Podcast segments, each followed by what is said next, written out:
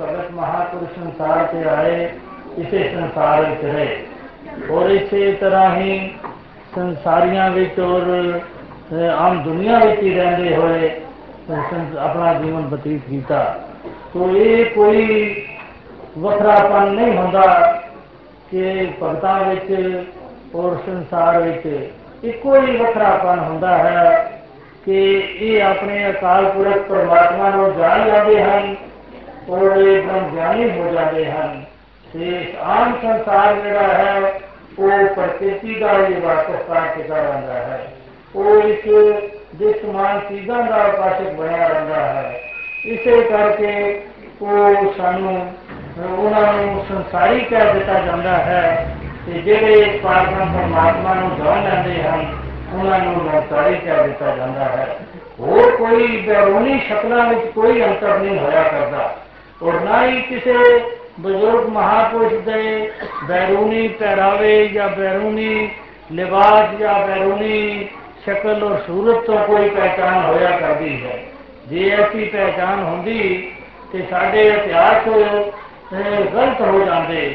ਜੇ ਐਸੀ ਪਹਿਚਾਨ ਹੁੰਦੀ ਤੇ ਗੁਰੂ ਨਾਨਕ ਸਾਹਿਬ ਨੂੰ ਸਕਾ ਪਿਤਾ ਚਪੇੜਾ ਨਾ ਮਾਰਦਾ। ਉਹ ਪਹਿਚਾਨ ਹੀ ਲੈਂਦਾ ਕਿ ਆਪ ਨਾਰਾਇਣ ਕਲਾਕਾਰ ਜਗ ਮੇ ਪਰਵਰੇ ਹੋ ਆਪ ਉਹ ਸਮਝ ਜਾਂਦਾ ਪਿਤਾ ਸਕਾ ਹੀ ਕਿ ਮੇਰੇ ਘਰ ਨਾਰਾਇਣ ਨੇ ਜਨਮ ਲਿਆ ਹੈ ਵਕਤ ਦੇ ਅਵਤਾਰ ਨੇ ਜਨਮ ਲਿਆ ਹੈ ਔਰ ਉਸ ਵਕਤ ਦੇ ਲੋਕ ਪੱਥਰ ਨਾ ਮਾਰਦੇ ਉਤਨਾ ਕੁਰਾਈਆ ਚੱਲਾ ਨਾ ਆਖਦੇ ਉਹ ਬਹੁਤ ਘੱਟ ਲੋਕਾਂ ਨੇ ਬਹੁਤ ਹੀ ਚੰਦੀ ਗਿਣਤੀ ਦੇ ਲੋਕਾਂ ਨੇ ਉਸ ਨੂੰ ਜਾਣਿਆ ਅਨੇਕਾਂ ਐਸੇ ਇਨਸਾਨ ਸਨ ਬਲਕਿ ਸਾਰੀ ਦੁਨੀਆ ਐਸੀ ਸੀ, ਜਿਹੜੇ ਪੱਥਰ ਮਾਰਨ ਵਾਲੀ ਸੀ, ਜਿਹੜੀ ਪੂਤਨਾ ਔਰ ਬਤਾਲਾ ਕਰਨ ਵਾਲੀ ਸੀ। ਉਹ ਚੰਦ ਹੀ ਇਨਸਾਨਾਂ ਨੇ ਉਸ ਨੂੰ ਭਗਵਾਨ ਰੂਪ ਜਾਣਿਆ। ਇਸੇ ਤਰ੍ਹਾਂ ਭਗਵਾਨ ਰਾਮ ਦਾ ਇਤਿਹਾਸ ਤੁਸੀਂ ਜਾਣਦੇ ਹੋ ਕਿ ਕਈ ਸਕੀ ਉਹਦੀ ਮਾਤਾ ਜਿਹੜੀ ਹੈ, ਉਹ ਵੀ ਉਸ ਨੂੰ ਬਨਵਾਸ ਦੇ ਰਹੀ ਹੈ, ਪਿਤਾ ਵੀ ਉਸ ਨੂੰ ਭੇਜ ਰਿਹਾ ਹੈ। ਜੇ ਉਹਨਾਂ ਦੇ ਅੰਦਰ ਇਹ ਪਹਿਚਾਨ ਆ ਜਾਂਦੀ ਕਿ ਵਕਤ ਦਾ ਅਵਤਾਰ ਹੈ, ਰਾਮ ਹੈ ਤੇ ਉਹ ਕਿਉਂ ਭੇਜਦੇ ਬਨਵਾਸ ਵਿੱਚ? ਕਿਉਂ ਇਤਨੀਆਂ ਤਕਲੀਫਾਂ ਵਾਸਤੇ? ਆਪਣੇ ਇੱਕ ਬੱਚਾ ਵੀ ਸੀ ਤੇ ਇੱਕ ਨਾਲੇ ਵਕਤ ਦਾ ਅਵਤਾਰ ਵੀ, ਤੇ ਕਿਉਂ ਉਸ ਨੂੰ ਭੇਜਿਆ ਗਿਆ? ਕਿ ਬੈਰੂਨੀ ਕੋਈ ਵੀ ਪਹਿਚਾਨ ਕਦੀ ਦੁਨੀਆ ਵਿੱਚ ਨਹੀਂ ਹੋਈ। ਭਗਤ ਪ੍ਰਹਿਲਾਦ ਨੂੰ ਤਜੀਏ ਦੇਣ ਵਾਲਾ ਉਹਦਾ ਸੱਕਾ ਬਾਪ ਸੀ। ਉਹ ਪਹਿਚਾਨ ਕਰ ਲੈਂਦਾ, ਮੇਰਾ ਪੁੱਤਰ ਜਿਹੜਾ ਹੈ, ਉਹ ਬੜਾ ਭਗਤ ਪੈਦਾ ਹੋਇਆ ਹੈ। ਇਹ ਗੱਲਾਂ ਕਦੀ ਵੀ ਪਹਿਚਾਨ ਨਾਲ ਨਹੀਂ ਹੱਲ ਹੋਇਆ ਕਰਦੀਆਂ। ਇਹ ਤੇ ਨਜ਼ਦੀਕਤ ਤੋਂ ਸ਼ਰਧਾ ਔਰ ਪ੍ਰੇਮ ਨਾਲ ਕੋਈ ਸਾਹਮਣੇ ਆਉਂਦਾ ਹੈ, ਉਹ ਹੀ ਇਹਨਾਂ ਗੱਲਾਂ ਦਾ ਸਾਰ ਜਾਣ ਸਕਦਾ ਹੈ। ਇਹਨਾਂ ਦੀ ਉਸੇ ਨੂੰ ਛੋਟੀ ਹੋ ਸਕਦੀ ਹੈ।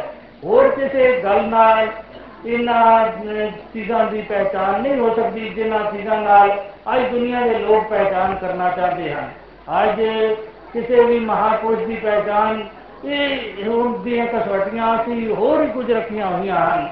ਅਸੀਂ ਸਮਝਦੇ ਹਾਂ ਕਿ ਸ਼ਾਇਦ ਮਹਾਪੁਰਸ਼ ਦੀ ਨਿਸ਼ਾਨੀ ਇਹ ਹੈ ਕਿ ਮਹਾਪੁਰਸ਼ ਸਵੇਰੇ ਤੇ ਉੱਠੇ, ਤਿੰਨ ਚਾਰ ਵਜੇ ਇਸ਼ਨਾਨ ਕਰੇ ਠੰਡੇ ਪਾਣੀ ਨਾਲ, ਫਿਰ ਉਹ ਪੰਜ ਸੱਤ ਦਸ ਬਾਣੀਆਂ ਪੜ੍ਹੇ, ਫਿਰ ਉਹ ਇਸ ਤੋਂ ਬਾਅਦ ਹੋਰ ਵੀ ਪਾਠ ਪੂਜਾ ਕਰਦਾ ਰਵੇ, ਹੋਰ ਹਰ ਵਕਤ ਉਸ ਦੇ ਮੂੰਹ ਤੇ ਰਾਮ ਰਾਮ, ਵਾਹਿਗੁਰੂ ਵਾਹਿਗੁਰੂ ਅੱਲਾ ਅੱਲਾ ਹੋਵੇ।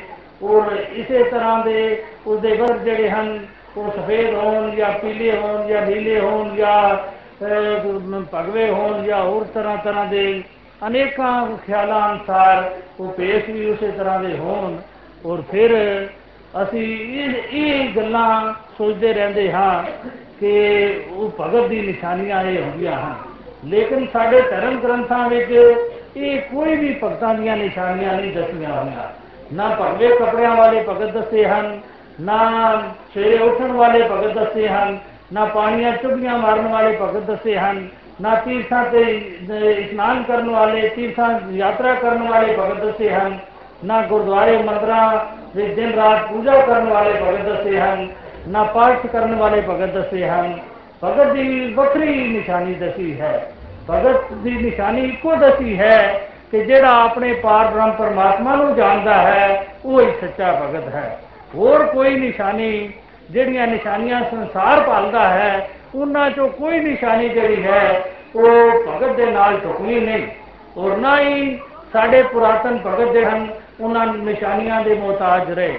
ਉਹ ਜਿਹੋ ਜਿਹਾ ਉਹਨਾਂ ਲਿਬਾਸ ਮਰਜ਼ੀ ਆਈ, ਉਹ ਜਿਹਾ ਪਹਿਨਿਆ, ਜਿਹੜੇ ਉਹਨਾਂ ਦੀ ਤਬੀਅਤ ਨੂੰ ਚਾਹਿਆ, ਉਹ ਅਜੇ ਉਹ ਖਾਣੇ ਖਾਂਦੇ ਰਹੇ।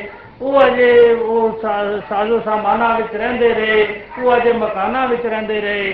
ਕੋਈ ਉਹਨਾਂ ਦੇ ਉਹ ਬਾਹਰਲੀ ਚੀਜ਼ਾਂ ਦਾ ਕੋਈ ਅਸੀਂ ਭਗਤੀ ਨਾਲ ਕੋਈ ਤੁਲਨਾ ਦਈਏ ਤੇ ਕੁਝ ਵੀ ਨਹੀਂ ਸਾਨੂੰ ਪ੍ਰਾਪਤ ਹੁੰਦਾ। ਉਹ ਜਿਹੜੇ ਜਿਨ੍ਹਾਂ ਜਿਹੜੇ ਅਨੇਕਾਂ ਗੁਰਮੁਖ ਔਰ ਕਈ ਜਿਹੜੇ ਸੰਤ ਮਹਾਤਮਾ ਜਿਹੜੇ ਬਜ਼ੁਰਗ ਸਾਡੇ ਹੋਏ, ਗੁਰੂ ਸਾਹਿਬ ਹੋਏ, ਜਿਹੜੇ ਤੇ ਜਿਨ੍ਹਾਂ ਕੋਲ ਰਾਜ ਦੀ ਤਾਕਤ ਸੀ ਉਹ ਰਾਜਿਆਂ ਵਰਗਾ ਜੀਵਨ ਬਤੀਤ ਕਰਦੇ ਰਹੇ। ਗੁਰੂ ਗੋਬਿੰਦ ਸਿੰਘ ਦੇ ਜੀਵਨ ਨੂੰ ਲਓ ਕਿ ਕਿਆ ਉਹਨਾਂ ਦੇ ਜੀਵਨ ਦੀ ਬੈਰੂਨੀ ਸ਼ਕਲ ਵਿੱਚ ਕੋਈ ਉਹ ਜਿਹੀ ਭਗਤੀ ਸਾਨੂੰ ਨਜ਼ਰ ਆਉਂਦੀ ਹੈ? ਕੋਈ ਉਹਨਾਂ ਭਗਵੇ ਕੱਪੜੇ ਪਾਏ ਹੋਣ, ਕੋਈ ਸੰਤਾਂ ਵਾਲਾ ਬਾਣਾ ਪਾਇਆ ਹੋਵੇ, ਉਹ ਬਾਂਕਾ ਉਸ ਉਹਨਾਂ ਦੀ ਤਾਰੀਫ ਵੀ ਅਸੀਂ ਕਰਨੇ ਹਾਂ ਕਿ ਉਹਨਾਂ ਕੋਲ ਬਾਂਕਾ ਜੋੜਾ ਸੀ ਤੇ ਕੋਈ ਨੀਲਾ ਘੋੜਾ ਤੇ ਬਾਜ ਵੀ ਹੱਥ ਚੁੱਕਿਆ ਹੋਇਆ। ਹੋਰ ਵੀ ਇਸ ਤਰ੍ਹਾਂ ਸਾਰੇ ਪੂਰੇ ਠਾਠ ਨਾਲ ਰਹਿੰਦੇ ਹੋਏ ਫਿਰ ਵਕਤ ਦੇ ਅਵਤਾਰ ਕਹਿਲਾਏ ਉਹ ਦੇਖਣ ਦਾ ਭਾਵ ਜਿਹੜਾ ਨੇ ਉਹਨਾਂ ਦੀ ਭਗਤੀ ਨੂੰ ਦੇਖਿਆ ਉਹ ਹੀ ਸਮਝ ਸਕਦੇ ਹਨ कि सारे जिस राजन में तू राजा कहिए जोगन में तू जोगी गृहस्थन में तू बड़ो गृहस्थी भोगन में तू भोगी तो इतने सब कुछ होंदे हुए भी जिस वक्त वक्त ऐसा आया कि वो सब ही साजो सामान खुश गया कोई चीज ना रही ना वो ताज रहा ना जोड़ा रहा ना घोड़ा रहा ना वो बाज रहा कुछ भी ना रहा ना पुत्र रहे ना प्यारे रहे ਤੇ ਜੰਗਲਾਂ ਵਿੱਚ ਜਾਣਾ ਪਿਆ ਇਹਦੇ ਉਸ ਵੇਲੇ ਕਿ ਭਟਕ ਜਾਣ ਆਪਣੇ ਰਸਤੇ ਤੋਂ ਕਹਿ ਦੇਣ ਕਿ ਪਰਮਾਤਮਾ ਤੂੰ ਡਾਡਾ ਮੇਰੇ ਨਾਲ ਜ਼ੁਲਮ ਕੀਤਾ ਹੈ ਮੈਨੂੰ ਕਿੱਥੇ ਤੂੰ ਰੋਲ ਦਿੱਤਾ ਹੈ ਇਹ ਕਿਹਾ ਕਿ ਯਾਰੜੇ ਦਾ ਸਾਨੂੰ ਸੱਥਰ ਚੰਗਾ ਪੜ ਖੇੜਿਆ ਦਾ ਰਹਿਣਾ।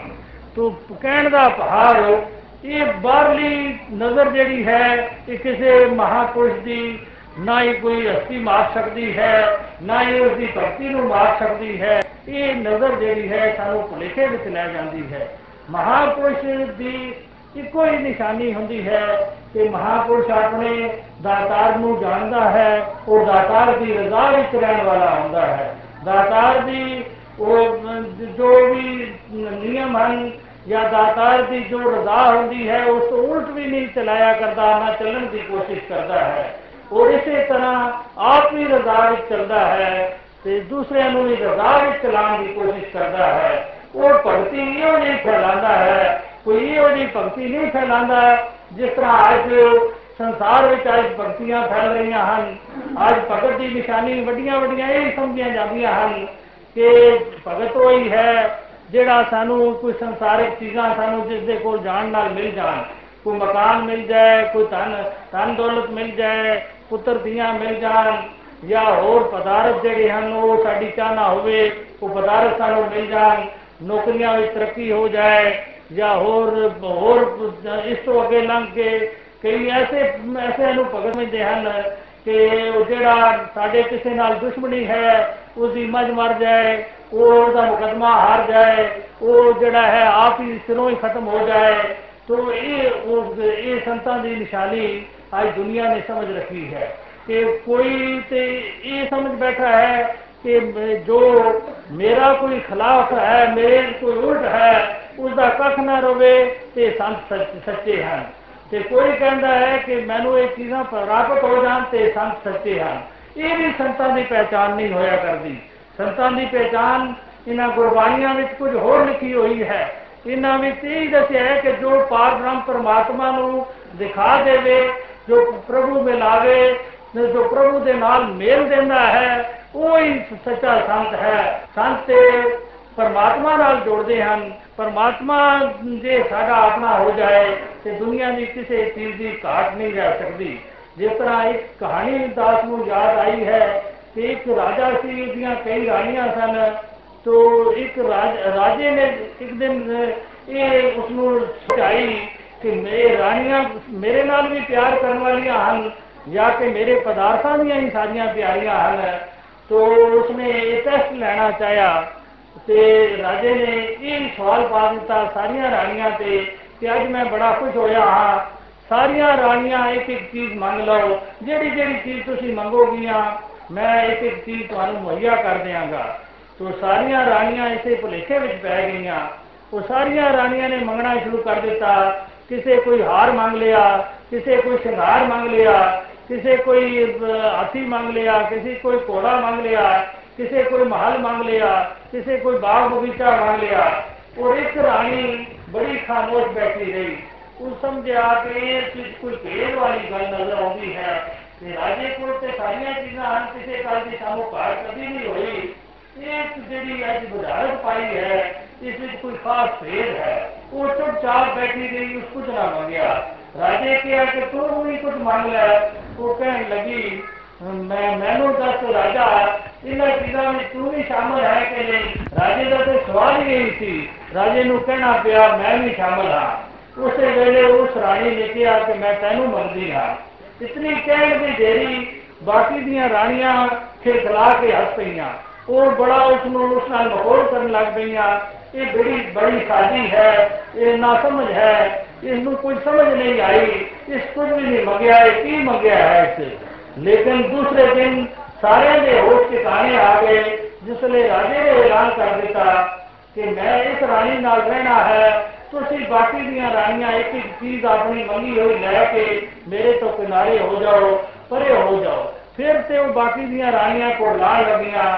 ਉਹ ਸਮਝਣ ਲੱਗੀਆਂ ਕਿ ਇੱਕ ਹਾਰ ਦੇ ਸਹਾਰੇ ਸਾਡੀ ਜ਼ਿੰਦਗੀ ਬਤੀਤ ਹੋਣੀ ਸੰਭਵ ਹੈ। ਇੱਕ ਮਹਲ ਦੇ ਸਹਾਰੇ ਸਾਡੀ ਜ਼ਿੰਦਗੀ ਨਹੀਂ ਬਤੀਤ ਹੋ ਸਕਦੀ। ਜਾਂ ਇੱਕ ਬਾਗ ਬਗੀਚੇ ਜਾਂ ਹਾਥੀ ਘੋੜੇ ਦੇ ਸਹਾਰੇ ਸਾਡੀ ਜ਼ਿੰਦਗੀ ਬਤੀਤ ਨਹੀਂ ਕਰ ਸਕਦੀਆਂ। ਉਹ ਫਿਰ ਬੜੀਆਂ ਪਰੇਸ਼ਾਨ ਹੋਣ ਲੱਗੀਆਂ। ਲੇਕਿਨ ਫਿਰ ਕੀ ਹੋ ਸਕਦਾ ਸੀ? ਜੋ ਉਸ ਟੈਸਟ ਵਿੱਚ ਤੇ ਉਹ ਫੇਲ ਹੋ ਗਈਆਂ। ਉਹ ਟੈਸਟ ਵਿੱਚ ਉਹ ਹੀ ਕਾਮਯਾਬ ਹੋਈ ਜਿਸ ਨੇ ਰਾਜੇ ਨੂੰ ਮੰਨਿਆ, ਮੰਗਿਆ। ਰਾਜੇ ਨੂੰ ਮੰਗਣ ਵਾਲੀ ਨੇ ਮੰਗਿਆ ਤੇ ਰਾਜੇ ਨੂੰ, ਲੇਕਿਨ ਇਨਡਾਇਰੈਕਟ ਤੌਰ ਤੇ ਸਿੱਧੇ ਤੌਰ ਤੇ ਉਸਨੇ ਸਭ ਕੁਝ ਹੀ ਮੰਗ ਲਿਆ। ਕਿਉਂਕਿ ਰਾਜੇ ਕੋਲ ਅਨੇਕਾਂ ਹਾਥੀ ਕੋੜੇ ਅਨੇਕਾਂ ਹਾਰ ਸ਼ਿੰਗਾਰ ਅਨੇਕਾਂ ਹੋਰ ਬਾਗ ਬਗੀਚੇ ਅਨੇਕਾਂ ਮਹਲ ਕੋਈ ਕਿਸੇ ਚੀਜ਼ ਦੀ ਕੋਈ ਕਮੀ ਥੋੜੀ ਰਾਜੇ ਕੋਲ ਹੁੰਦੀ ਹੈ ਹਰ ਚੀਜ਼ ਉਸ ਕੋਲ ਮੁਹੱਈਆ ਸੀ ਮੌਜੂਦ ਸੀ ਰਾਜੇ ਨੂੰ ਮੰਗ ਕੇ ਉਸ ਰਾਣੀ ਨੇ ਸਭ ਕੁਝ ਵੀ ਮੰਗ ਲਿਆ ਉਹ ਰਾਜਾ ਵੀ ਉਸਦਾ ਆਪਣਾ ਹੋ ਗਿਆ ਇਸੇ ਤਰ੍ਹਾਂ ਜੇ ਅਸੀਂ ਪਾਰ ਬ੍ਰਹਮ ਪਰਮਾਤਮਾ ਨੂੰ ਅਸੀਂ ਆਪਣਾ ਕਰ ਲਈਏ, ਫਿਰ ਪਦਾਰਥਾਂ ਦੀ ਵੀ ਕਮੀ ਨਹੀਂ ਰਹਿ ਸਕਦੀ, ਸੁੱਖਾਂ ਦੀ ਵੀ ਕਮੀ ਨਹੀਂ ਰਹਿ ਸਕਦੀ, ਔਰ ਅਸੀਂ ਸੱਚੇ ਸੰਤ ਬਣ ਸਕਦੇ ਹਾਂ। ਤੇ ਜੇ ਅਸੀਂ ਇੱਕ ਇੱਕ ਪਦਾਰਥ ਦੇ ਪਿੱਛੇ ਹੀ ਆਪਣੀ ਜ਼ਿੰਦਗੀ ਜ਼ਿੰਦਗੀ ਰੋਲ ਦੇਂਗੇ ਕੋਈ ਕਹੇ ਕਿ ਬਸ ਮੇਰਾ ਤੇ ਜ਼ਿੰਦਗੀ ਦਾ ਮਕਸਦ ਇੱਕੋ ਹੀ ਹੈ ਕਿ ਮੈਨੂੰ ਇੱਕ ਮਕਾਨ ਮਿਲ ਜਾਏ ਜਾਂ ਮੈਨੂੰ ਇਤਨੇ ਹਜ਼ਾਰ ਰੁਪਇਆ ਮਿਲ ਜਾਏ ਜਾਂ ਮੇਰੀ ਨੌਕਰੀ ਜਿਹੜੀ ਹੈ, ਉਹਦੀ ਇਤਨੀ ਤਰੱਕੀ ਹੋ ਜਾਏ, ਇਹ ਗੱਲਾਂ ਜਿਹੜੀਆਂ ਹਨ, ਇਹ ਉਹਦੇ ਦੀਆਂ ਗੱਲਾਂ ਹਨ, ਇਹ ਛੋਟੀਆਂ ਗੱਲਾਂ ਹਨ। ਇਹਨਾਂ ਵਿੱਚ ਹੀ ਅਸੀਂ ਪੈ ਰਵਾਂਗੇ ਤੇ ਸਾਡਾ ਇਹ ਲੋਕ ਵੀ ਸੁਖੀ ਨਹੀਂ ਹੋ ਸਕਦਾ ਤੇ ਪਰਲੋਕ ਵੀ ਸੁਹੇਲਾ ਨਹੀਂ ਹੋ ਸਕਦਾ। ਤੇ ਜੇ ਅਸੀਂ ਪਾਰ ਬ੍ਰਹਮ ਪਰਮਾਤਮਾ ਨੂੰ ਜਾਣ ਲਈਏ, ਫਿਰ ਇਹ ਲੋਕ ਵੀ ਸੁਖੀ ਹੋ ਜਾਏਗਾ ਤੇ ਪਰਲੋਕ ਵੀ ਸੁਹੇਲਾ ਹੋ ਜਾਏਗਾ।